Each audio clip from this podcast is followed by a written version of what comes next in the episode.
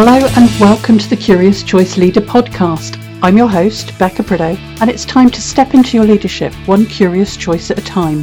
This show is dedicated to helping experts like you become the leader you want to be, to create working worlds that work for you, your business, and everyone connected with it, whether it's your own business or someone else's.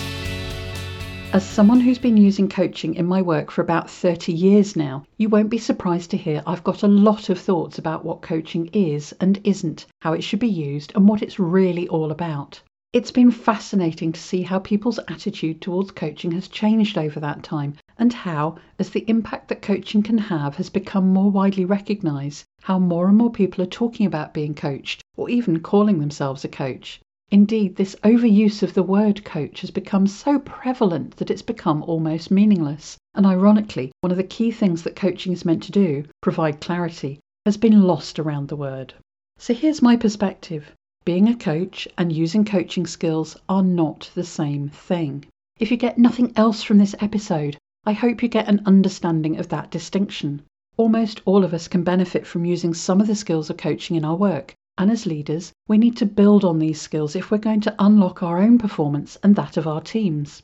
We know that our technical skills alone are not enough to make us a success as a leader, and that we need to be great at working with and through others too. The skills that coaches use to understand other people's perspectives, to open up people's thinking and to come up with better solutions, to support the decision making process, are just three ways we can benefit from developing those skills for ourselves.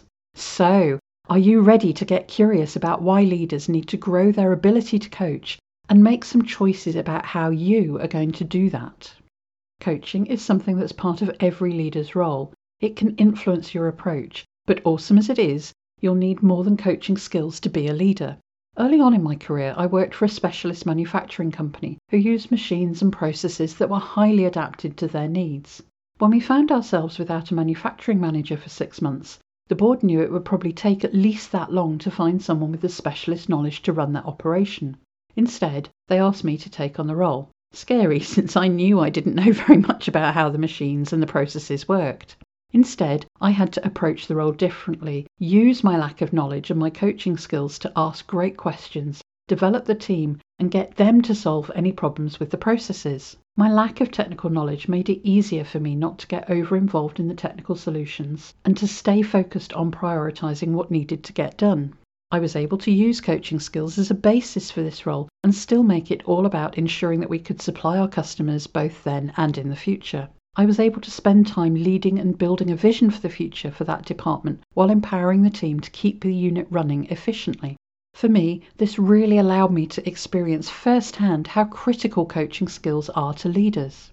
Coaching is all about unlocking potential, and as leaders, that's what we're looking to do to unlock the potential in our business and in our people.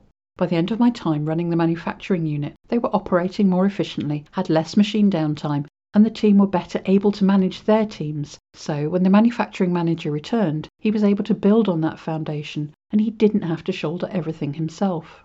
As a leader, your role as a coach is to unlock the potential of your team. It's where you make sure they have the skills and knowledge they need and where you help them become able to make a great contribution. As well as your role providing coaching, there are two other roles that you need to fill as a leader leading and managing. Leading is all about setting direction, creating a compelling vision, creating a working environment and what it's like to work round here. It's the values we set and how we bring them to life. It's engaging people and making sure that the team are all pulling in the same direction. Managing is all about getting things done. It's where the team and you deliver value and make your contribution. It's where you serve your clients. It's the action area of your operation and where you deliver on your commitments. Now, those three roles or three areas aren't separate. Think of them as three circles which you as a leader bring together so part of each overlaps with each of the others, like a Venn diagram. As a leader, when you can spend your time working where all three overlap, you'll be serving your team, your business, and yourself well. When, for example, you have a project or you're leading change, reinforcing why the project's important and how it helps you get to your overall vision. Then looking at how you're going to get the project done and how you can use the project to grow your team's ability and contribution is working in the overlap of the three circles and maximizing your impact. Building coaching into your approach like this does require some coaching skills, but it doesn't mean you have to become a coach. Coaching is one of the tools that you have available to you. If you were a gardener and you had a spade, it would be a tool that you'd reach for when you wanted to dig a hole, but you wouldn't become a spade. You'd also not be the only person who could use a spade, a builder might as well. But if you both ended up calling yourselves spades, the world would be very confusing for anyone wanting to know what you do. It's the same with coaching and why, when you're looking for an external coach, or indeed considering becoming a coach, you need to be really clear what you're looking to achieve with it. I digress, and you can find out more about the questions you should consider when you're looking for a coach in episode 23, where I talked about how to choose the right style of coaching for you. So, as leaders, why do we need to have those tools to coach? As our businesses and our people grow, so does what we need to do to unlock their potential. The coaching skills we apply change and grow alongside that. We all start by needing to learn how to do things. We need to be shown how to do things. Then we need to be taught more around our subject and the things that we're doing. We need teaching for that. Then, when our knowledge grows, we need to be helped to apply what we know. That's where consulting and mentoring comes in. It's invaluable. We learn how to diagnose what's going on and how to fix it. And finally, we get to the stage where we need someone to stretch our thinking, to challenge us and to support us, to help us explore different angles and to generate and explore options, to make great choices. That's where we as leaders need to be able to coach our teams. As leaders, we need to think about which of these we're applying and when. It's not a linear process. It can change with the situation and with the task. Even a very experienced professional who's joined your team based on their expertise will still need to be shown how things work in your business and in your team. The skills you need are going to be very different as you transition between teaching how to do a task and stretching someone's thinking.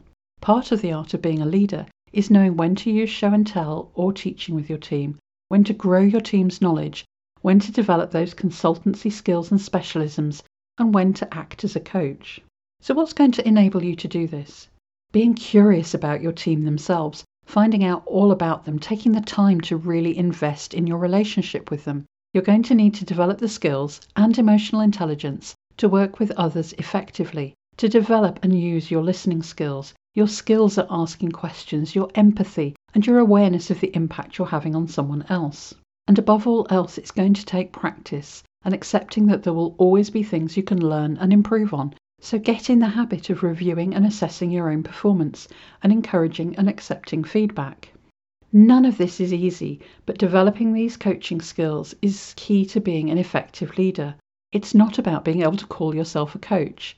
It's about having the tools that will allow you to unlock the potential in your team, in your relationships, and in your business, and therefore to enable you to unlock your own potential as a leader.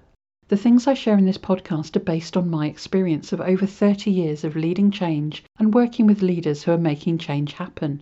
Some of it is going to be more relevant to you than others, and it's up to you to decide what you're going to do with that. My hope is that you'll find something you can take away and apply, but that's up to you, and that's exactly what being a curious choice leader is all about getting curious, building your understanding, and then making some choices about what's best for you, your team, and your business. So, the questions I'd like to leave you with are What aspect of your role would benefit most from applying the skills coaches use? And what's the next step you need to take to make that happen?